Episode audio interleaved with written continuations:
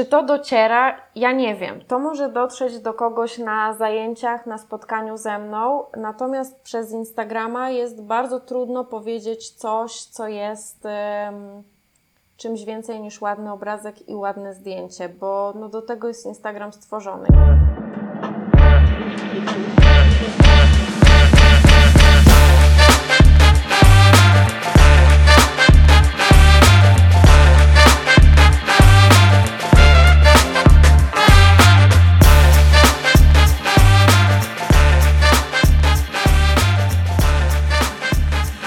Poszukujące prawdziwej miłości często mówią o przeznaczeniu, zrządzeniu losu, ale czy to określenie możemy użyć też w kontekście pracy i rozwoju osobistego?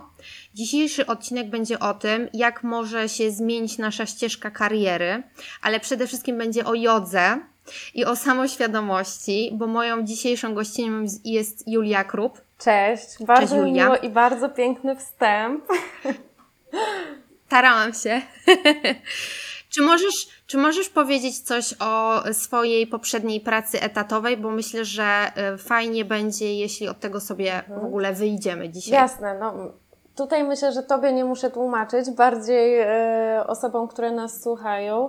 Pracowałam przez ostatnie 5 lat w agencjach reklamowych, marketingowych, w dziale strategii, ale też zajmowałam się kreatywnymi rzeczami, bo to troszkę się łączy i przeplata i też nawet jak pracowałam w jednej agencji w dziale kreatywnym, to później on się zamienił w dział strategiczny, bo była po prostu taka potrzeba, z którą też ja bardzo wychodziłam, bo uważam, że jest to jeden z takich najbardziej potrzebnych działów w ogóle w agencji i kreacja bez strategii to może bardzo zabłądzić. To była bardzo dobra praca, bardzo ciekawa i taka rozwojowa.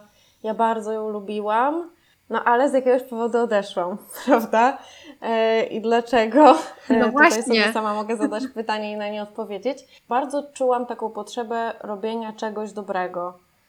I czasami mogłam tę potrzebę w pracy zrealizować, ale bardzo rzadko. I coraz bardziej doskwierało mi to poczucie, że ja oszukuję, że ja przyczyniam się do konsumpcjonizmu i do takiego rozwoju świata w stronę nie tą, którą bym chciała, a jakby już z drugiej strony poza pracą rozwijałam się w tej jodze i coraz bardziej właśnie mi to czułam takie totalne rozwarstwienie. Czułam, że są dwie osoby, no nie? Jedna ja, która jest w pracy, a druga ja, która jest joginką i myślę o tym bardzo poważnie. Później w pracy robię rzeczy, które totalnie mi nie odpowiadają już jako osobie. Moja praca sprawiała mi przyjemność. Bardzo często czułam satysfakcję.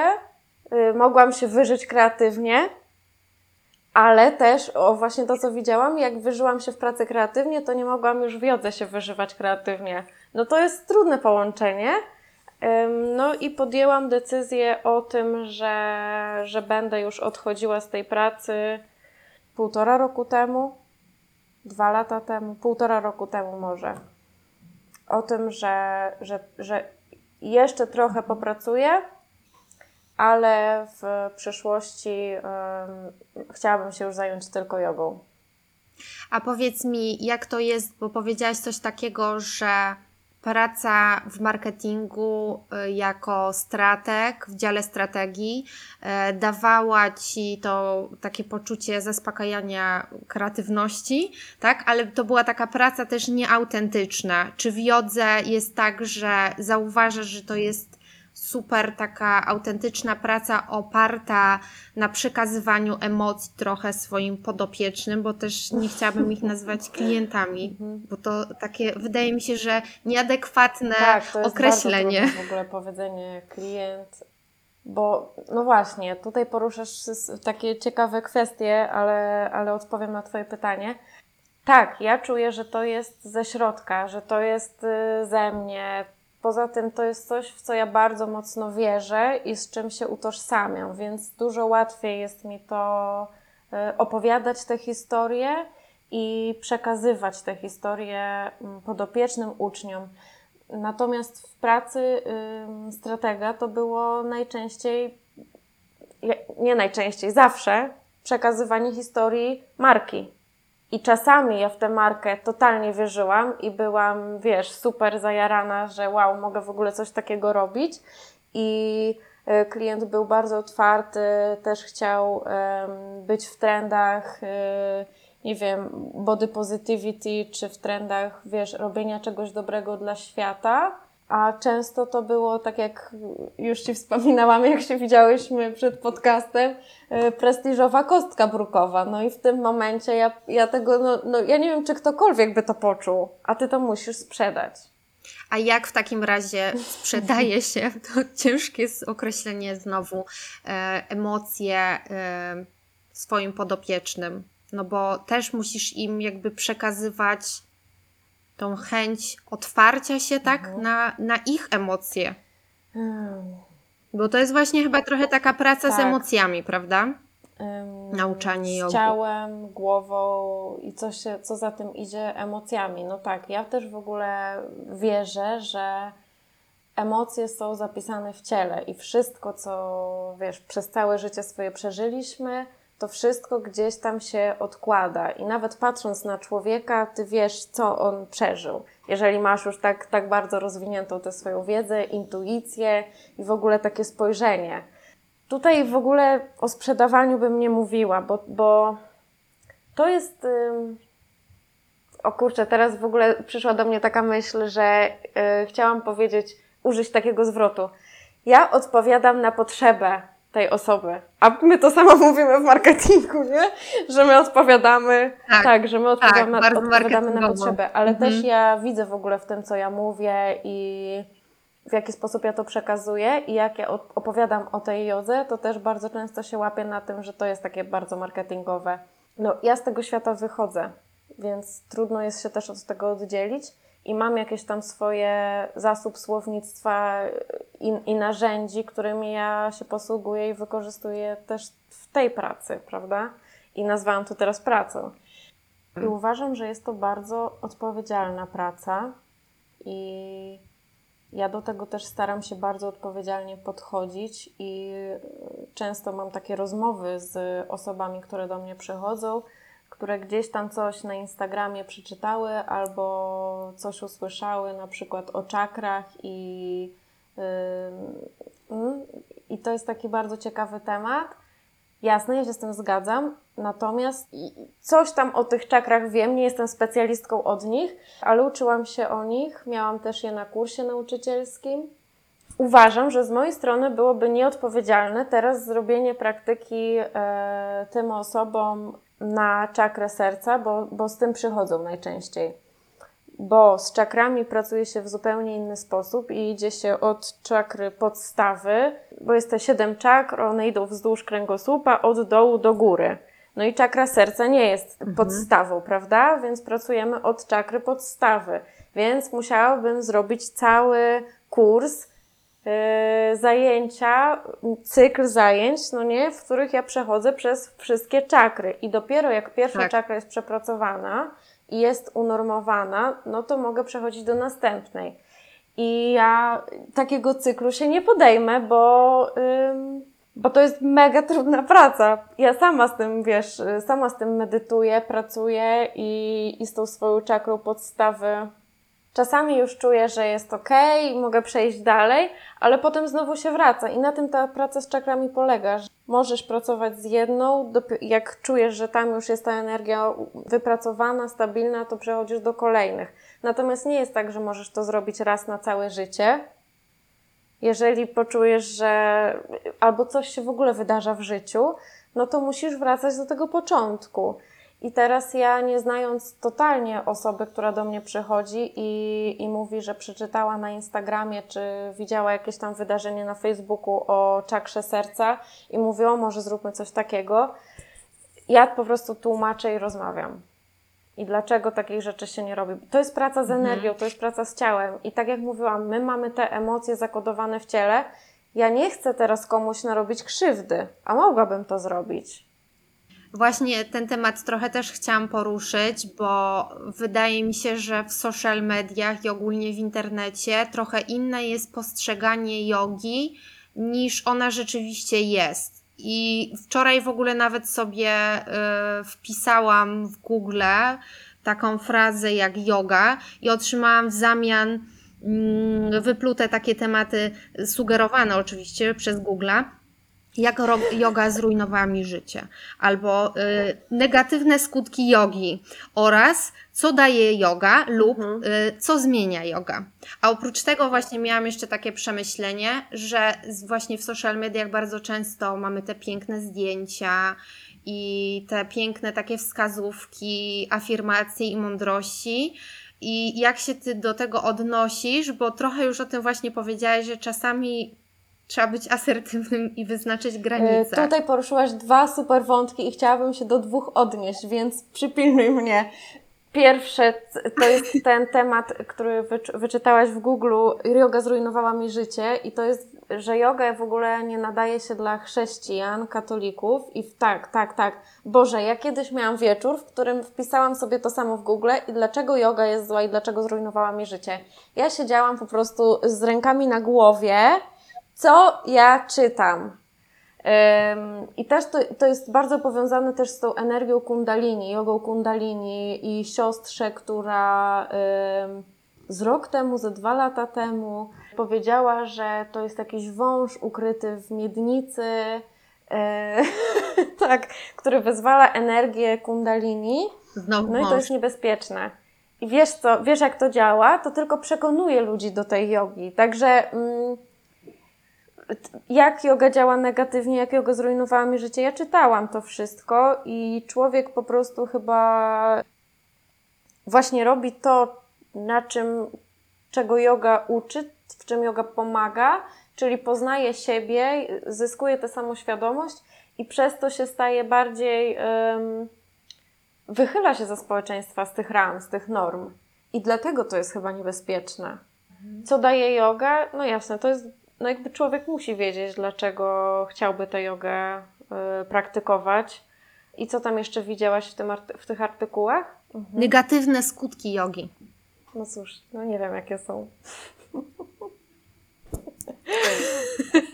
Ja bym chciała wrócić jeszcze do wątku social mediów i postrzegania jogi w social mediach przez pryzmat tych ładnych, pięknych zdjęć i tej pięknej estetyki. W ogóle wywołałaś mnie do tablicy, bo no jakby patrząc na mojego Instagrama, ja też mam piękne zdjęcia w pozycjach i może się wydawać, że tym jest joga. Natomiast nie jest tym joga. To jest moje narzędzie do tarcia. Ja tego używam, żeby dotrzeć do osób, natomiast to, co chcę powiedzieć, to nie jest to, że to jest joga, to jest ładny obrazek i fajna pozycja. Czy to dociera? Ja nie wiem. To może dotrzeć do kogoś na zajęciach, na spotkaniu ze mną, natomiast przez Instagrama jest bardzo trudno powiedzieć coś, co jest czymś więcej niż ładny obrazek i ładne zdjęcie, bo no, do tego jest Instagram stworzony. Ja też próbowałam TikToka. Pamiętam taki komentarz. Napisałam tam trochę treści, w jaki sposób możesz sobie pomóc, coś takiego, i komentarze miałam: no jeszcze więcej tej treści trzeba było napisać. Ale wyświetleń miałam jakieś 80 000, więc to bardzo zażarło. Mhm. No i też komentarze w stylu ładny kotek, no jakby... Także to też pokazuje, jaka jest świadomość tej jogi i też po co mam robić to ćwiczenie. Takie pytania, które są bardzo...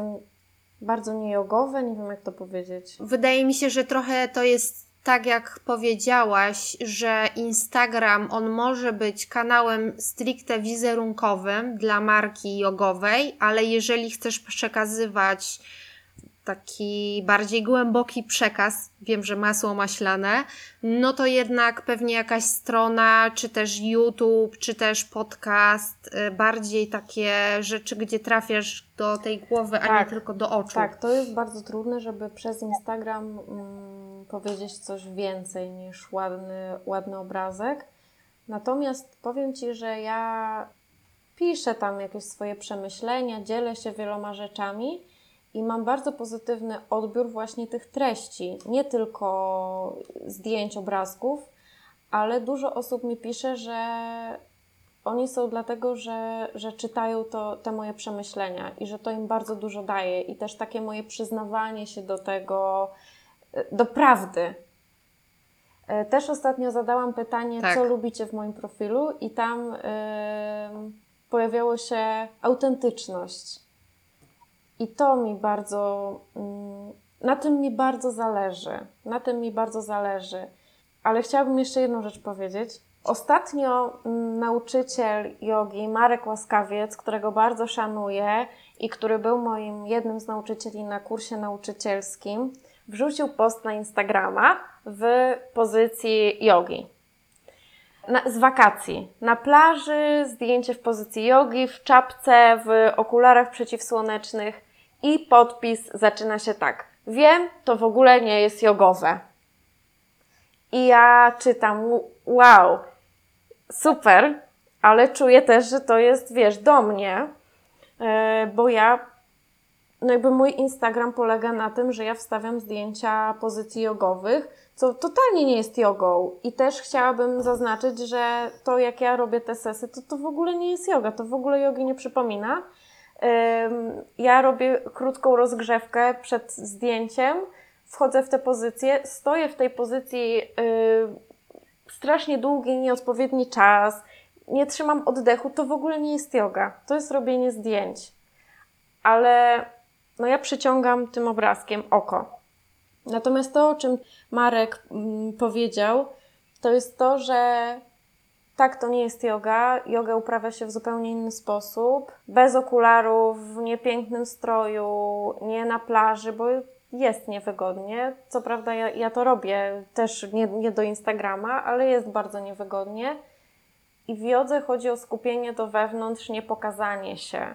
Ale to, co na koniec Marek napisał w tym poście, to jest to, że jest to pewien sposób taki podejścia do jogi i też promowania jej. I też nie musimy chyba być tacy poważni w tym, chociaż Marek jest bardzo poważny, ale jest... Uwielbiam go, żeby nie powiedzieć, że kocham. I Marek miał z nami zajęcia z filozofii. I to jest właśnie wszystko, co Marek pisze, mówi, to jest bardzo filozoficzne, więc bardzo się cieszę, że ten temat poruszyłaś.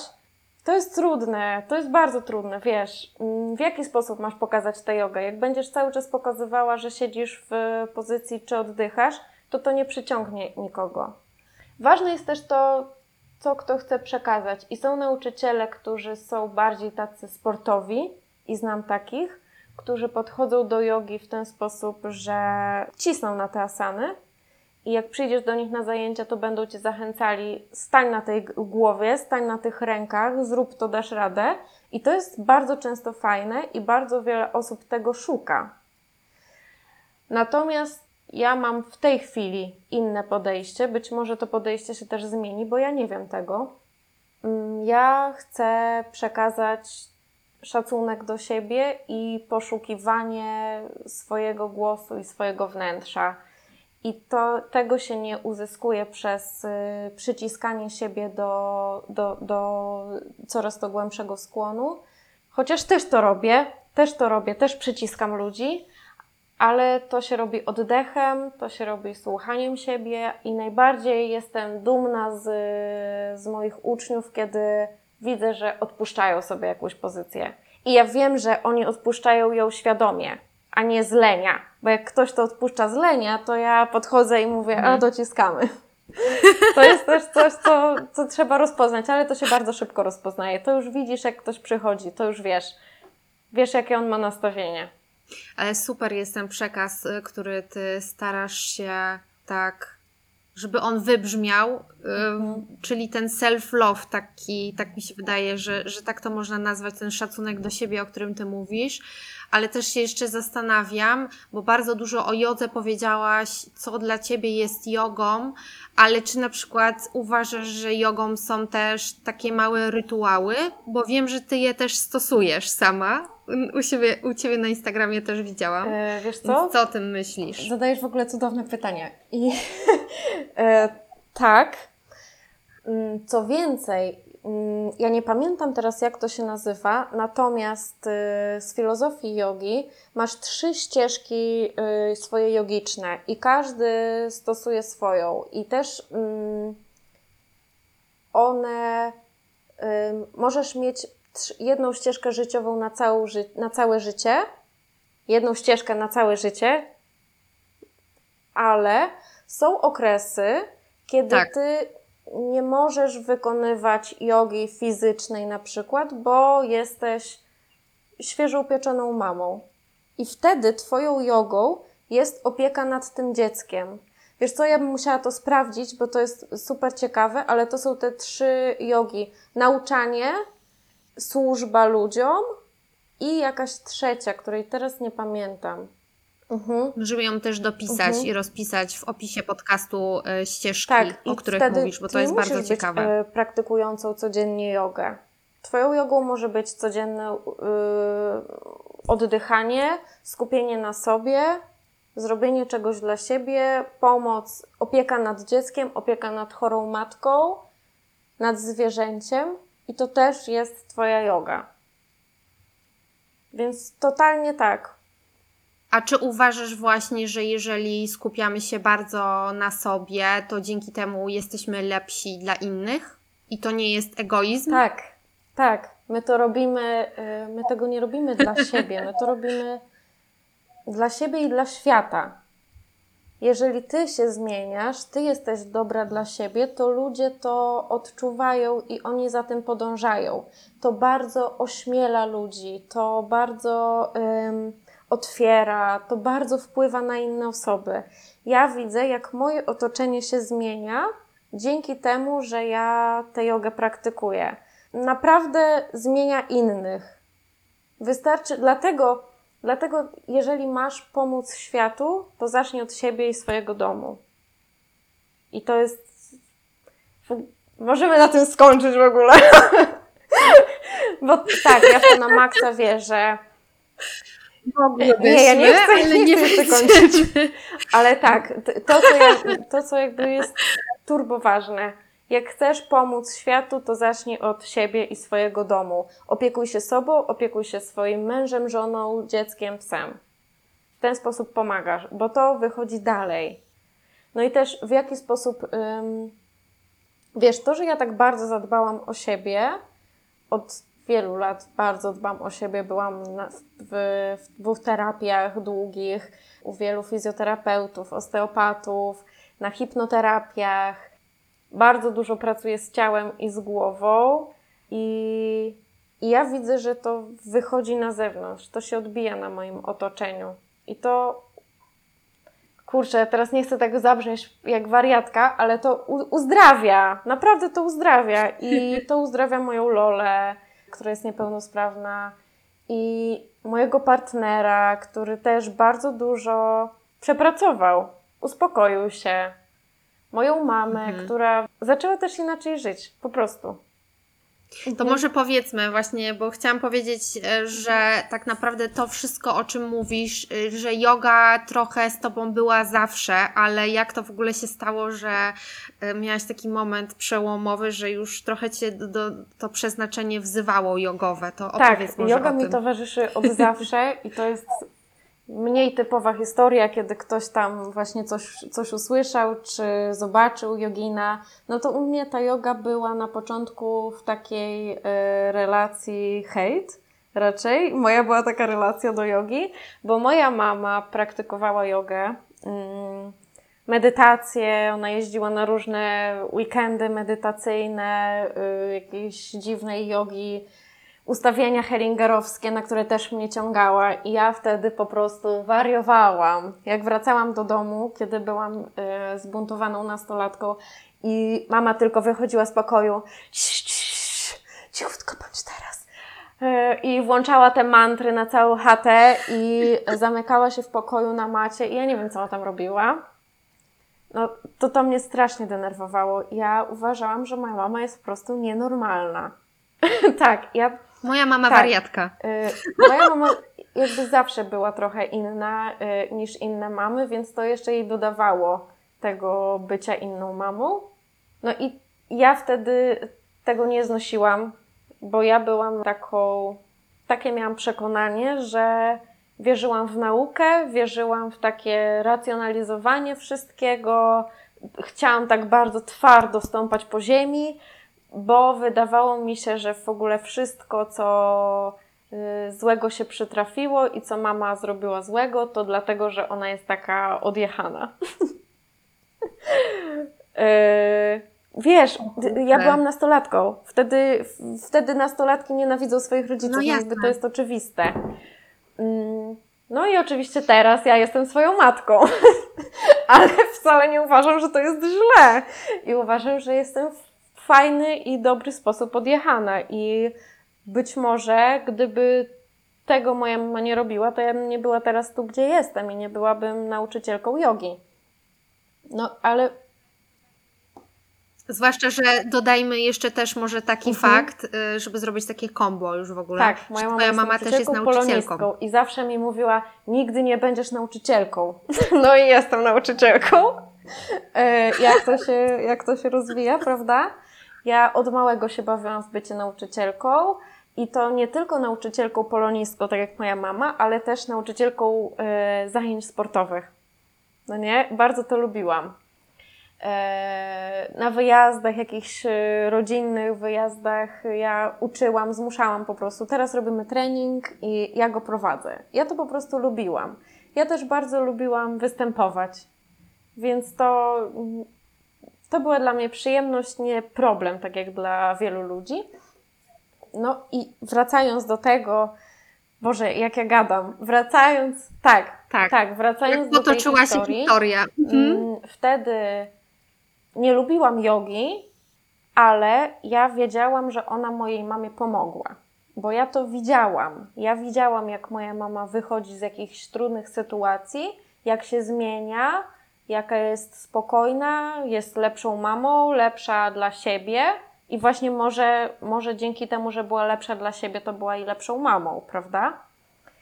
I było gdzieś tam we mnie takie przekonanie, że ta joga jest dobra, że joga pomaga. I ja nie planowałam, że jak coś się w moim życiu zadzieje, to się zwrócę ku jodze, ale tak się zadziało oczywiście. I 5 lat temu ja już wiedziałam, ja z mamą praktykowałam, próbowałam jogi, więc wiedziałam mniej więcej, z czym to się je, o czym to wszystko jest, ale taką świadomą decyzję o pójściu na zajęcia jogi do szkoły podjęłam te 5 lat temu, albo 5,5, 6, coś takiego, i poszłam na asztangę. Czyli tak, wytłumacz krótko, bo ja nawet powiem szczerze, że nie wiem, co to jest. Asztanga to jest taki styl, w którym masz praktykę już ułożoną i praktykujesz za każdym razem tę samą sekwencję asan. I to jest... Okay. Mówi się, że jest to taki najtrudniejszy styl jogi. Najwięcej siły wymaga i też najwięcej samodyscypliny, bo za każdym razem robisz to samo. I pamiętam, że wtedy ja zaczęłam się zmieniać, jak zaczęłam chodzić na tę jogę. A dlaczego poszłam? Dlatego, że potrzebowałam po prostu uspokojenia, wyciszenia w ciele, bo właśnie trenowałam pole dance i byłam już zmęczona taką siłą, takim, wiesz, zmuszaniem swojego ciała.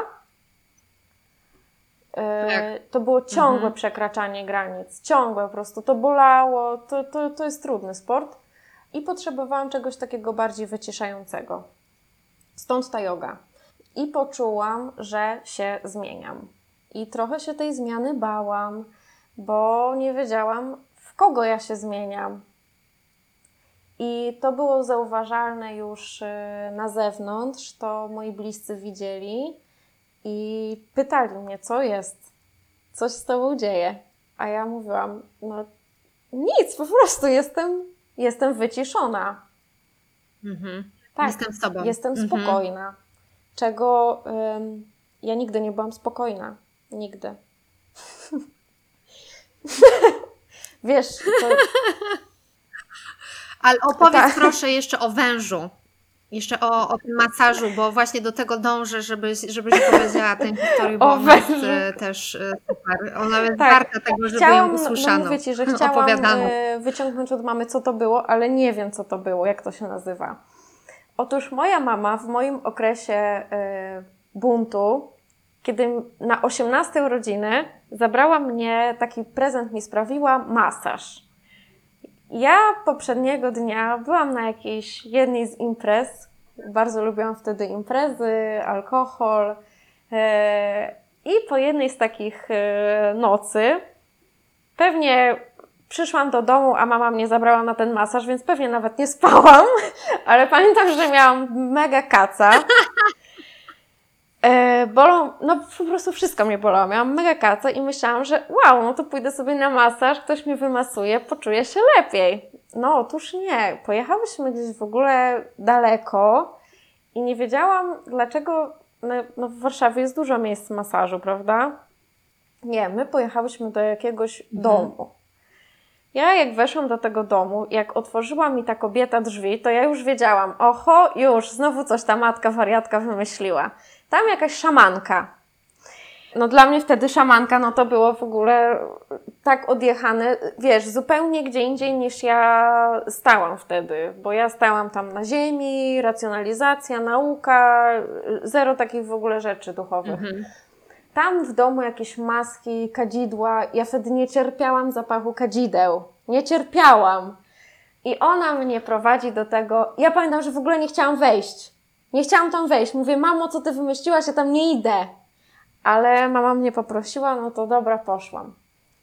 I masaż się zaczął od tego, że ona mnie położyła na łóżku i mówi, wyobraź sobie, że stoisz na trawie. I co teraz widzisz? Ja mówię, no nie, co to jest? I kazała mi, dotykała mnie po plecach, pamiętam, i wyczuwała jakieś napięcia, prawda? No bo to były napięcia w ciele. I ona, że tutaj czuje jakiegoś węża i żebym ja tego węża zobaczyła i żebym powiedziała, czym ten wąż jest. Czy on jest moją matką, czy on jest moim ojcem. No i wtedy, słuchaj, ja tego nigdy mamie nie mówiłam. Mama pewnie będzie tego podcastu słuchała. Dla mnie wszystko to była moja matka. Wszystko, wszędzie to moja matka była. Na plecach, tutaj na barkach, na ramionach. Ciążyła mi tam matka. No i ja się temu poddałam. Ja w końcu się temu poddałam, więc to było doświadczenie, któremu ja się bardzo opierałam. Uważałam za głupie, ale w pewnym momencie się mu poddałam i to mi bardzo dużo dało i też mi bardzo dużo uświadomiło, że nie do końca to jest tak, bo ja miałam jakieś problemy spore z ojcem i trochę było tak, że na niego była zwalana wina bardzo duża. A w tym momencie wszędzie była ta moja matka. Tam okazało się, że w tych plecach, w tym ciele to nie jest ojciec, tylko to jest ona. Sprawczyni całego zamieszania, która się działa, wiesz, za drzwiami. I to mi dużo dało. Ja wtedy już chyba, jak miałam 19 lat, to zaczęłam pierwszą terapię i już wtedy coś wiedziałam. I dzięki temu. I to był też taki moment, który ja bardzo dobrze pamiętam, w którym ja zrozumiałam, ile w tym moim ciele siedzi. I od tego czasu ja bardzo dużo pracuję z ciałem, bo ja mam mnóstwo objawów psychosomatycznych. Ja bardzo chorowałam, moje stawy bardzo chorowały. I to zawsze było, później do czego ja dochodziłam na terapii, to zawsze było związane z jakimś wydarzeniem. To nigdy się nie działo tak po prostu. I później, ja teraz w dorosłym życiu obserwuję, że tutaj też mój taki przełom jogowy, który się wydarzył po śmierci mojego psa, ta śmierć była bardzo taka traumatyczna. On zachorował na parwowirozę. Szczeniak zachorował na parwowirozę i my przez tydzień walczyliśmy o jego życie.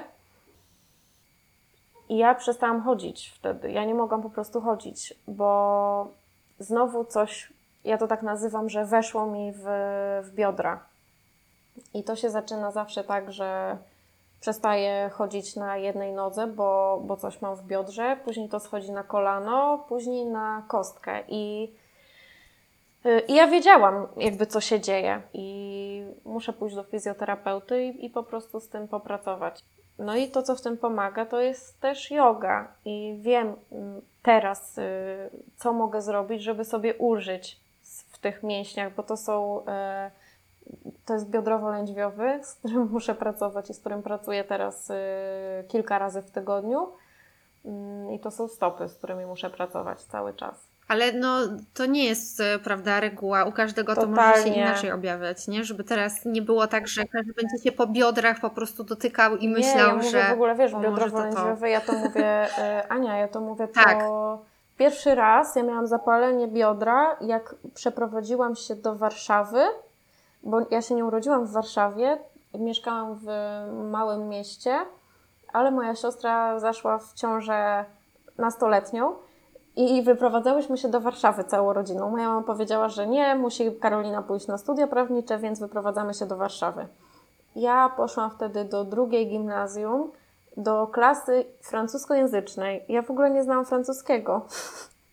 Ja miałam taki założony termin, że chyba w miesiąc mam się nauczyć francuskiego. I mogę wtedy zostać w tej klasie. Dodatkowo byłam, wiesz, wyciągnięta ze swojego świata. Musiałam się poruszać. Ale udało Ci się, tak przepraszam, wejdę tylko w słowo. Udało Ci się? Tak, na luzie. Ale naprawdę. Wtedy miałam pierwsze zapalenie biodra. I nie mogłam chodzić. I ja teraz wiem, że coś się dzieje trudnego. Jest biodro, jest atopowe zapalenie skóry na główce. No po prostu... Ja wiem już, co będzie się działo i jak ja się będę stresowała, więc teraz trochę to wszystko polega na tym, żeby zapobiegać. Ja bardzo chcę właśnie przekazywać to, że te rzeczy, które Tobie się dzieją i te wszystkie choroby, które masz, one się biorą ze stresu, z lęku, z emocji, z rzeczy, które są nieprzepracowane. Przynajmniej w większości. Właśnie chciałam powiedzieć, jakie to jest holistyczne myślenie w ogóle o swojej psychice, czyli okej, musisz pewnie, jak jest coś się dzieje źle w mojej głowie, to idę do psychologa.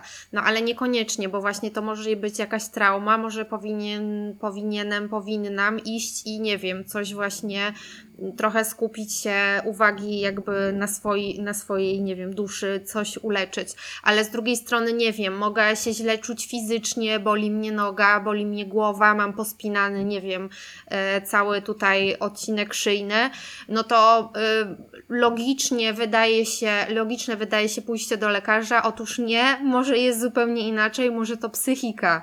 Więc no szalenie jest Absolutnie to ciekawy temat, naprawdę. Tak, i na pewno polecam osteopatę, pójście do dobrego osteopaty, który zobaczy, co w tym ciele siedzi i też jakie to może mieć przyczyny, ale tak naprawdę podstawa to jest praca Twoja ze sobą i ze swoim ciałem. I joga jest właśnie narzędziem, dzięki któremu możesz z tym ciałem pracować i poznawać to ciało, słuchać go.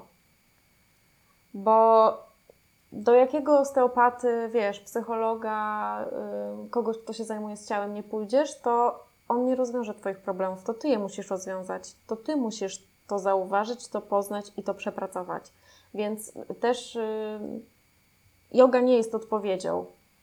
Tutaj odpowiedzią jest to, co Ty poczujesz dzięki niej, to, co Ty dzięki niej zrobisz.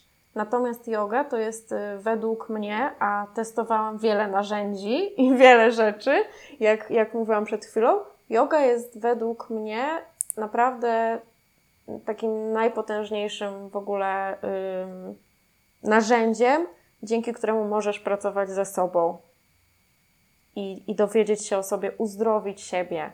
Więc pod takim względem chyba polecam jogę, nie wiem, co mam teraz powiedzieć. Ja właśnie czekałam na to, aż padną te słowa. Ale w ogóle tak sobie też myślałam, że wszystko to, o czym wcześniej powiedziałaś, że jesień i ogólnie koniec roku to sprzyja takim podsumowaniom, trochę przemyśleniom. I ja mam takie pytanie, co byś poleciła osobie, która jest początkująca i jakby ma jakieś takie myśli, że zauważam, że coś jest u mnie nie tak i coś bym chciała zmienić, to może wypróbuję tej jogi, to od czego zacząć? Pójścia do szkoły. Uważam, że praktyka z nauczycielem na początku Twojej drogi to jest totalna podstawa, bo to, czego się nauczysz na początku i jakie wyrobisz sobie nawyki, będzie, skutkowało na cały Twój rozwój jogowy.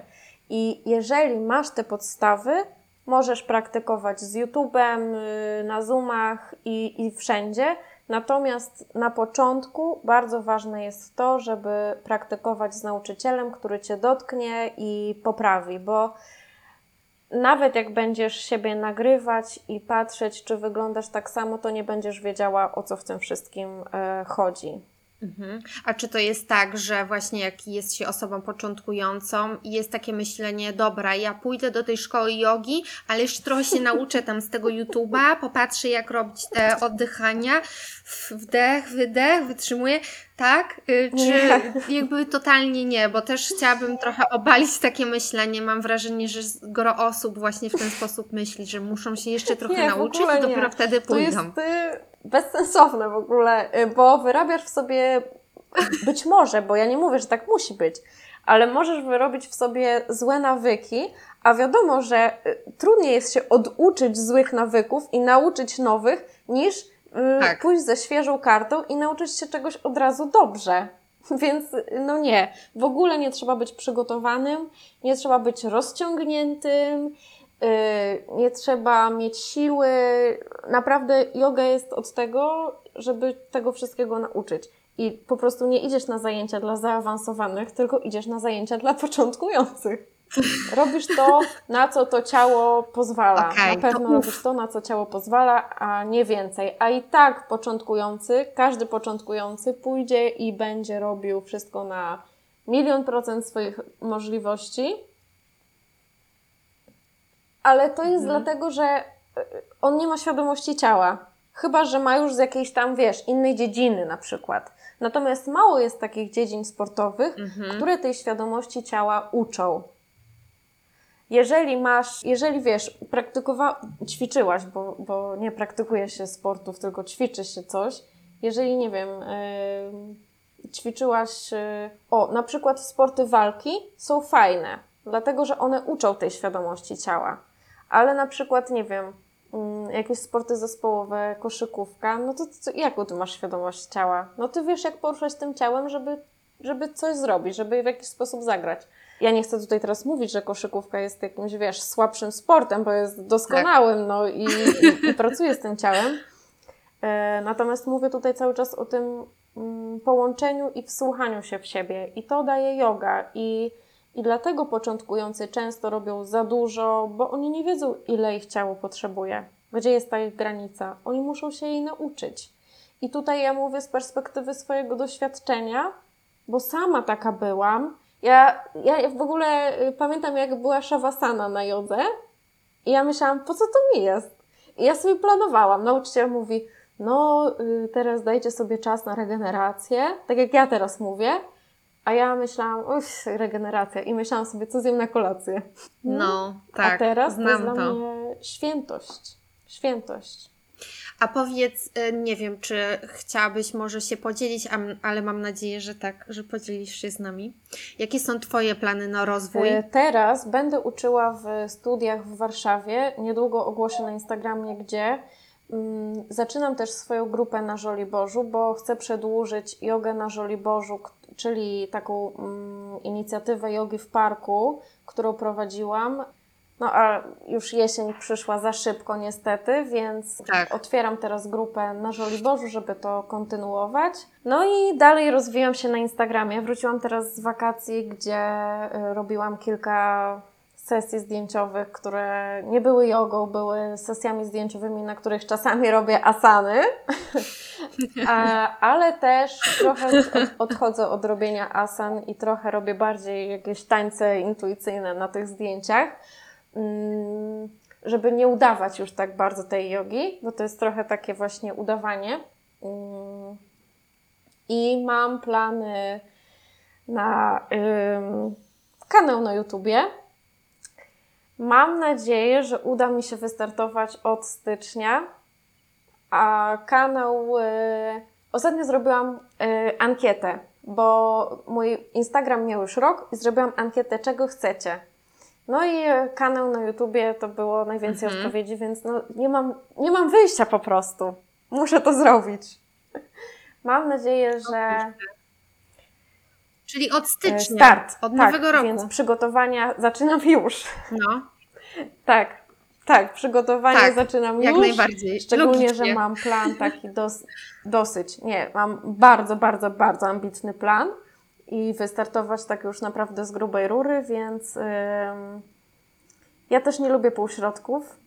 Ja jak coś robię, to na 100% i to będzie takie, no mam bardzo fajny pomysł i trochę inny niż inne YouTuby, więc mam nadzieję, że to się uda. Zrealizować do stycznia, bo zrealizować się uda, ale pytanie kiedy. I co więcej, mam zamiar się rozwijać cały czas na mojej ścieżce jogowej i przekazywać to, z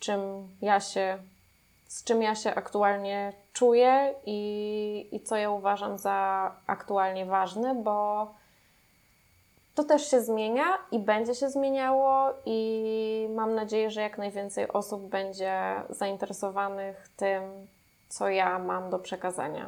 Jezu, ale to pięknie jest powiedziane. Ja mam nadzieję, że osoby, które nas słuchają, też czują taką dobrą energię, bo jeszcze przywołam to, co powiedziałaś, że mam nadzieję, że to się stanie do stycznia, bo na pewno to się stanie, tylko nie wiadomo kiedy.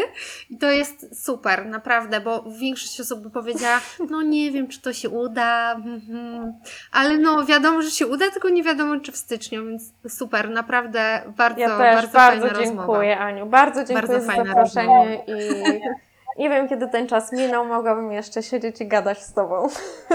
Mam nadzieję, że mnie zaprosisz drugi raz. Wymyślmy jakiś nowy temat i zaprosisz mnie drugi raz. Czemu nie? Bardzo fajnie. Od nowego roku, super, żeby taką odnowę zrobić. Ekstra. Taką rozmowę o odnowie. Jestem jak najbardziej za. No dobrze, Julia. Dzięki Ci bardzo za rozmowę raz jeszcze.